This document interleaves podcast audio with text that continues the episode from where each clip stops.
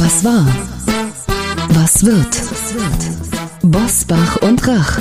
Die Wochentester. Das Interview. Powered bei Redaktionsnetzwerk Deutschland und Kölner Stadtanzeiger. Und hier sind die Wochentester. Wolfgang Bosbach und Christian Rach. Hallo und herzlich willkommen, Christian Rach hier aus Hamburg. Und willkommen von Hans-Ulrich Jörges aus Berlin. Sie hören heute eine Interviewfolge der Wochentester mit Frank Otto. Ein Gespräch über Verantwortung und Rebellion in der Otto-Dynastie und über Deutschlands Zukunft gleich in dieser Folge. Wir bedanken uns bei unserem Werbepartner Facebook für die freundliche Unterstützung. Die Pandemie hat kleine Unternehmen besonders belastet. Viele haben damit begonnen, mit Hilfe der Tools und Plattformen von Facebook online neue Kunden zu gewinnen. 68 Prozent der befragten kleinen Unternehmen in der EU, die personalisierte digitale Werbung nutzen, sagten, dass diese effektiv sei, um neue Kunden zu finden. Facebook bringt Geschäfte und Menschen zusammen und hilft so kleinen Unternehmen in ganz Europa weiter zu wachsen. Erfahren Sie mehr darüber, wie Unternehmen in Europa über Facebook Kunden finden auf about.fb.com/de/europe. Und hier noch einmal die Adresse about.fb.com/de/europe. Heute zu Gast bei den Wochentestern. Frank Otto. Der Unternehmer ist das dritte von fünf Kindern der Hamburger Unternehmerlegende Werner Otto. Mit den Wochentestern spricht er über sein rebellisches Leben und das, was Deutschland in der nächsten Regierung braucht. Er wurde 1957 als drittes Kind der Hamburger Unternehmerlegende Werner Otto geboren, den Sie sicherlich als Gründer des Otto-Versandes kennen. Frank Otto ging in dieser sehr, sehr reichen Otto-Familie immer seinen eigenen Weg als Rebell und mit Eigensinn in der Welt der Kunst, im Kampf für den Klimaschutz und auch, das wollen wir nicht verschweigen, als erfolgreicher Medienunternehmer. Was denkt er also als Vater von fünf Kindern über Deutschlands Zukunft? Hat er Angst vor einer rot-grün-roten Regierung? Und wie steht er zum Artikel 14 Absatz 2 des Grundgesetzes? Eigentum verpflichtet. Fragen wir ihn doch. Herzlich willkommen, Frank Otto. Ja, hallo, vielen Dank. hallo, Herr Otto. Sinn und Eigensinn, ein Leben zwischen Verantwortung und Rebellion, so heißt die Autobiografie, die Sie in diesen Tagen veröffentlicht haben. Was überwiegt denn heute bei Ihnen? Der Sinn oder der Eigensinn? Oder ist das überhaupt kein Widerspruch? Ich sehe da gar nicht unbedingt einen Widerspruch drin. Das ist ähm, deswegen so beschrieben, weil man als Kind und Jugendlicher vielleicht noch nicht so reflektiert durch die Welt geht, wie man es dann als Erwachsener tut. Und dann irgendwo im Rückblick feststellt, meine Güte, das war ja alles schon in die Spur gesetzt irgendwie. Und insofern äh, passt das irgendwo ganz gut dazu. Also ich habe immer meinen Mund aufgemacht, wenn mir was nicht gepasst hatte. Also das ist so, das zieht sich dann durch mein Leben. Sie sind das dritte von fünf Kindern und wir haben gerade gehört, Sie selbst haben jetzt auch fünf Kinder. Da gibt es vielleicht einen gewissen Wiederholungszwang, oder? Sie sind das dritte von fünf Kindern einer der einflussreichsten Unternehmerfamilien Deutschlands. Mit zehn Jahren sind Sie auf Ihr erstes Internat gekommen und haben dort dieses Anderssein zu spüren bekommen. Vor allem die Ehrfurcht für Ihrem Vater. War er ein Tyrann? Nein, war mein Vater nicht. Nein, nein. Er war ein ganz normaler Vater. Die Vätergeneration ist ein bisschen anders natürlich als die heutigen Väter, die dann doch eher mal Kuschelpapas sind. Und ja, heute sieht man die Väter ja viel gemeinsam mit den Kindern. Das war damals noch nicht ganz so ausgeprägt. Aber er war für seine Zeit irgendwo auch ein moderner Mann, das muss man auch sagen. Und er hat das ja auch toleriert, dass ich so andere Wege gehen wollte. Also insofern hatte er da schon eine sehr moderne Einstellung für seine Ich frage nochmal vorsichtig nach, wenn Sie zwei Schritte zurückgehen und schauen auf Ihr Verhältnis zu Ihrem Vater, haben Sie einen Vaterkomplex mitbekommen? Also ich sag mal so, wenn man in der Außenwahrnehmung ständig auf seinen Vater angesprochen wird, dann macht das was mit einem. Ne? So. Und, und bei mir hat es halt eben so das gemacht, dass ich dann dachte, ich muss irgendwie meinen eigenen Weg finden. Ich bin ja selber jemand und nicht nur Sohn von. Und das habe ich dann eben so in diesem künstlerischen Milieu, weil da ist es völlig unwichtig, welche Herkunft man hat. Da habe ich das dann eben gefunden und mich dann da unter Beweis gestellt, weil entweder taucht das, was man macht, etwas oder nicht. Und da habe ich dann auch so mein Selbstbewusstsein herbekommen. Und Sie haben gerade gesagt, Ihr Papa war gar kein Kuschelpapa. Sind Sie denn einer mit Ihren ja, ich fünf bin so Kindern? Einer, ja. Sie, Sie laufen um die Alster oder an der Elbe rum mit den Kinderchen im Arm oder jetzt nicht mehr? Ja, diese flotten Sportflitzer, die gab es damals noch nicht, als meine ja. Kinder klein waren. Ja. Und Sie haben sich ja, wie Sie auch gerade gesagt haben, bewusst den eigenen Weg gesucht. Zuerst mal als Künstler mit Malen äh, begonnen. Und zwei Fragen. Erstens, warum haben Sie dann in der Kunst dieses Freischwimmen gesehen? Und zweite Frage, würden Sie dieses alles Ihren Kindern auch zugestehen? Ja, warum ich es in der Kunst gesehen habe, das ist so eine Entwicklung, die ich sozusagen durch meine eigene Beobachtung meiner selbst, also irgendwann war mir das plötzlich wichtig, dass ich in Kunst auf eins bin, weil irgendwo wollte ich eine Eins im Zeugnis haben und da hatte ich mir eben Kunst so und in der Auseinandersetzung dann damit, dass ich einmal nicht bewertet werden konnte und trotzdem eine Note bekommen sollte, habe ich sozusagen das intensiviert und Druck auf die Schule ausgeübt und mir einen Freiraum erschaffen, nämlich so einen Materialraum hinter so einem Klassenzimmer und da durfte ich dann immer malen äh, für eine Mappenvorlage und den durfte ich danach auch behalten, weil sie dann auch eingesehen haben, nee, verdammt, der braucht eine Kunsten eins. Und so hat sich das immer stärker intensiviert und dann auch halt eben zu diesem Wunsch Kunststudieren dann auch am Ende ausgebildet. Meinen Kindern würde ich natürlich auch all das einräumen und man muss auch sagen, also von den Dingen, die sie studieren und von den Dingen, die sie interessieren, habe ich da auch ein bisschen so von dieser künstlerischen Ader was weitergegeben. Die Kinder haben es jetzt nicht mehr so einfach, denn zwei Rollen sind besetzt. Der Künstler durch sie und der Unternehmer durch ihren Vater. Die können also jetzt noch grob gesprochen Sportler oder Beamte werden.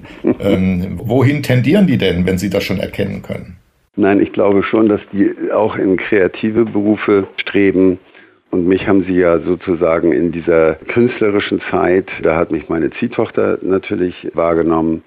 Aber als ich meine leiblichen Kinder auf die Welt bekam, dann war ich schon im Job Radio machen, war ich schon im Medienbereich tätig.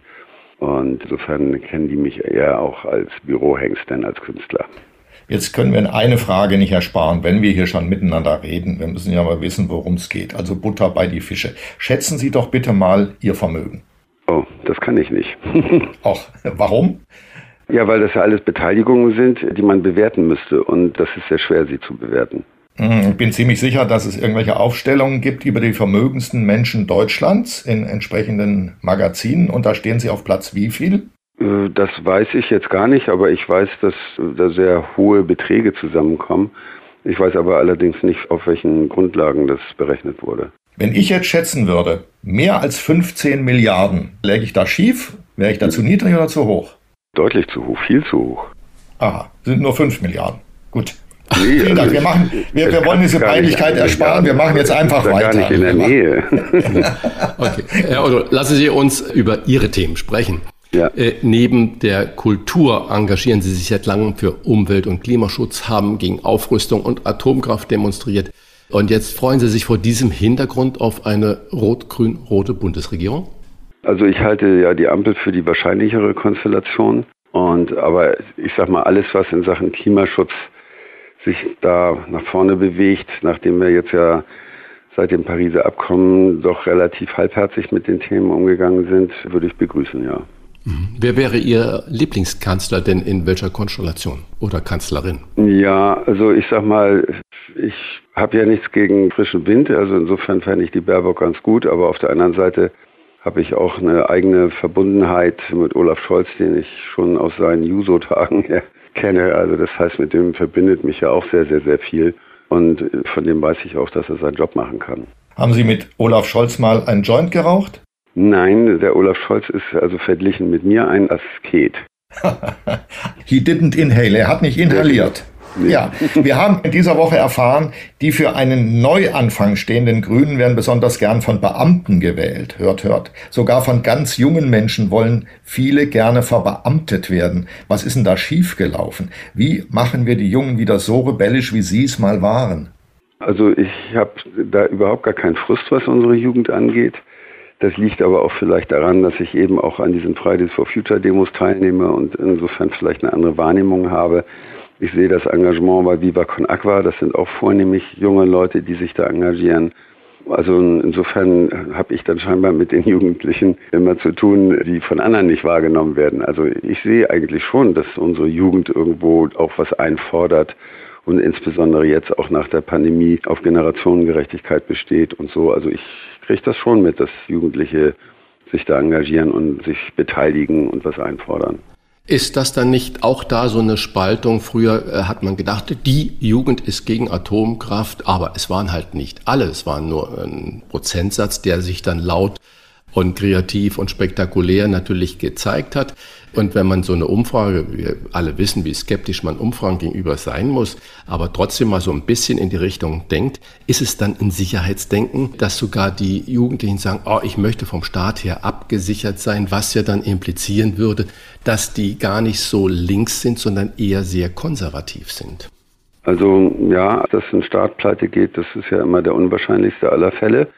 Also insofern, wer so die Einstellung hat und sagt, ich brauche einen Arbeitgeber, dann hat man da natürlich einen Arbeitgeber, der einem sehr viel Sicherheit bieten kann, was in Unternehmen heute nicht mehr so ist. Wir befinden uns ja da in einer Phase der Disruption, der Transformation. Unternehmen kommen und gehen. Dazu muss man ja auch geschaffen sein und auch diese innere eigene Überzeugung haben, ey, ich, ich beiß mich da durch. Auf der anderen Seite sind es auch die jungen Leute, die die zahlreichen Digital-Startups machen und so. Also da gibt es, glaube ich, sehr viele unterschiedliche Typen.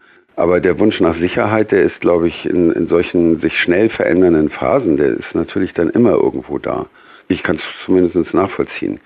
Der Staat ist, hat ja auch nicht mehr so ganz dieses hässliche Gesicht, wie er es mal hatte, muss man ja auch dazu sagen. Im Moment versagt er ziemlich, wenn wir uns mal umgucken, was alles schief geht. Ja, ja Versagen ist ja, alleine ist ja nochmal was anderes, als wie, ja, ja. Dass, dass man das Gefühl haben muss, der Staat ist gegen einen. Ja, das stimmt. Es sind ja Familien wie Ihre, die in unserem Land den Wohlstand erwirtschaften, der die Mindestlöhne von 12 oder 13 Euro ermöglicht, die im Wahlkampf gefordert werden. Geht dieser Unternehmergeist verloren, das klassische Familienunternehmen? Gibt es da noch genug Gründergeist? Was beobachten Sie? Also ich beobachte inzwischen natürlich auch, dass Kinder den väterlichen Betrieb übernehmen und dann aber gleich sozusagen ein Start-up andocken, welches diese Branche sozusagen nochmal neu beleuchtet, eben um diese ganzen Aspekte der Digitalisierung eben besser abzubilden. Weil damit werden junge Leute heute groß und das ist meistens in der Generation der Eltern vernachlässigt worden. Das heißt, wer heute sein Unternehmen zukunftsfähig halten will, der muss in die digitale Welt. Also insofern auch ein guter Zeitpunkt sozusagen, um die Kinder in die Verantwortung zu holen. Wir haben heute eine Zuschrift von einem Hörer aus dem Allgäu bekommen dessen Großvater und Vater Landwirte waren, nur gearbeitet, keinen Urlaub gemacht, kein Geld verprasst und dadurch ein kleines Vermögen da ist, das er jetzt da weiterführt. Und er sagt, dass er nicht verstehen kann, dass der Staat bei oft unter Mühe und Verzicht angesammelten Vermögen mit einer Erbschaftssteuer zugreift. Im Wahlkampf denkt er die SPD und nicht nur die, auch über die Wiedereinführung der Vermögenssteuer nach.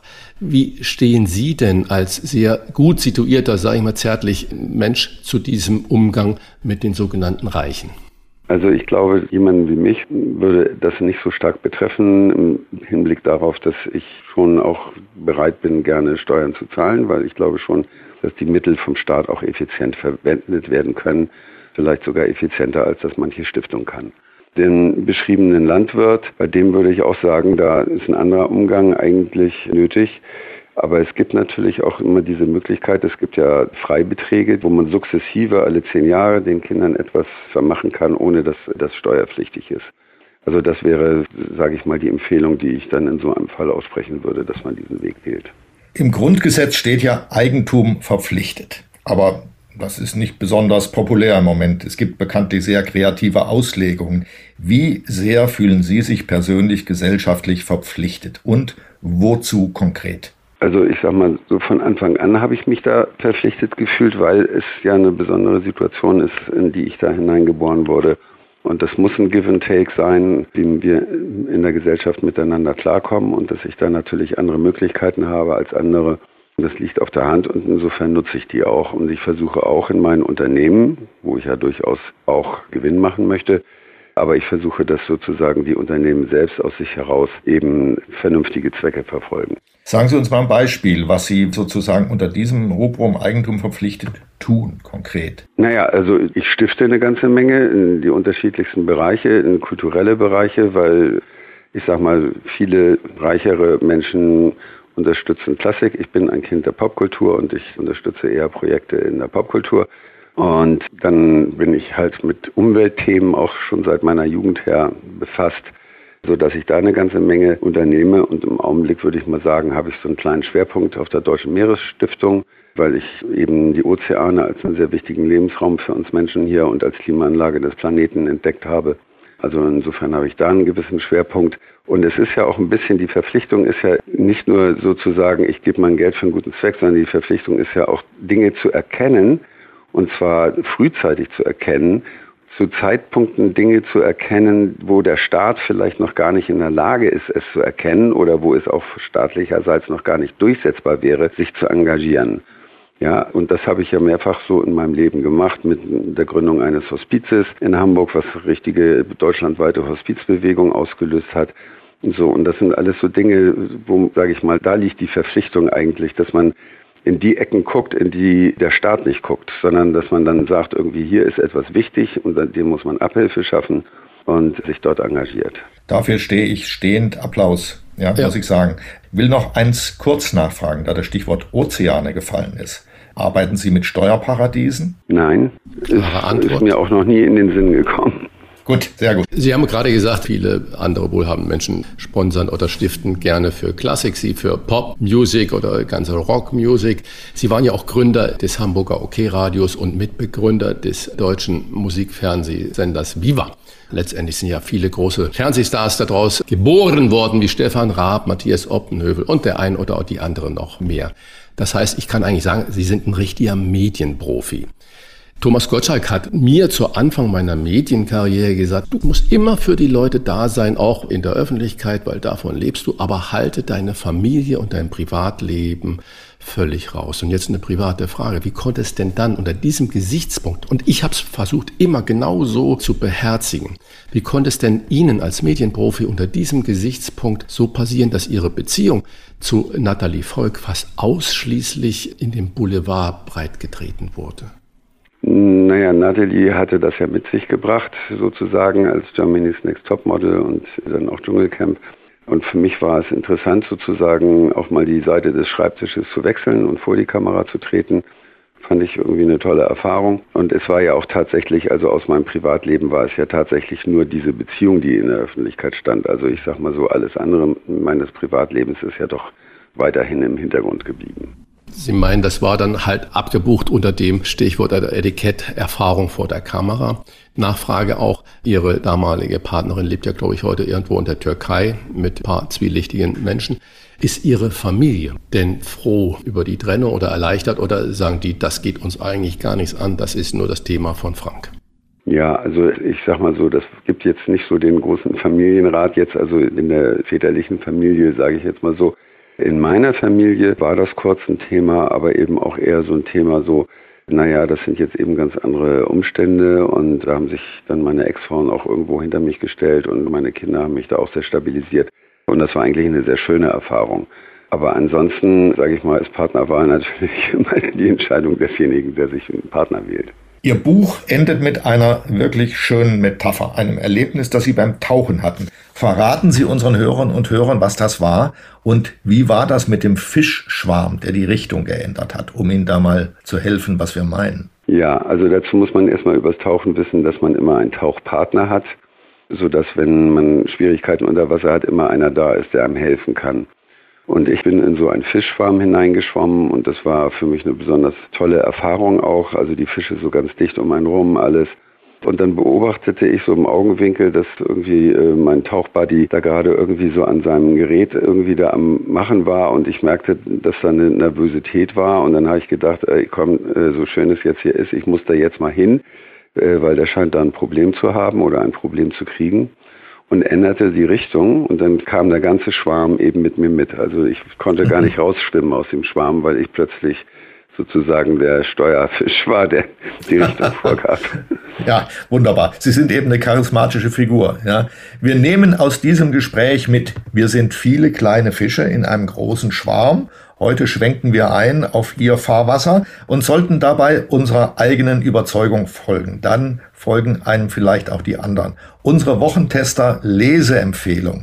Sinn und Eigensinn heißt das Buch. Ein Leben zwischen Verantwortung und Rebellion. Vielen Dank, Frank Otto, das war ein wunderbares Gespräch. Ja, und ich danke ja, auch. Danke Ihnen. Jawohl. Bis bald. Tschüss. Tschüss. Das waren die Wochentester, das Interview mit Unterstützung vom Kölner Stadtanzeiger und dem Redaktionsnetzwerk Deutschland. Wenn Sie Kritik, Lob oder einfach nur eine Anregung für unseren Podcast haben, schreiben Sie uns auf unserer Internet- und auf unserer Facebook-Seite. Fragen auch gerne per Mail an kontakt@diewochentester.de. Die Wochentester in einem Wort zusammengeschrieben, also nochmal kontakt@ diewochentester.de. Und wenn Sie uns auf einer der Podcast-Plattformen abonnieren und liken, dann freuen wir uns natürlich ganz besonders. Danke für Ihre Zeit und die neue, die kommende Folge bitte am Donnerstag schon einschalten. Punkt 7, die Wochentester. Was war? Was wird? Wolfgang Bosbach und Christian Rach sind die Wochentester. Ein Maßgenau Podcast. Powered bei Redaktionsnetzwerk Deutschland und Kölner Stadtanzeiger.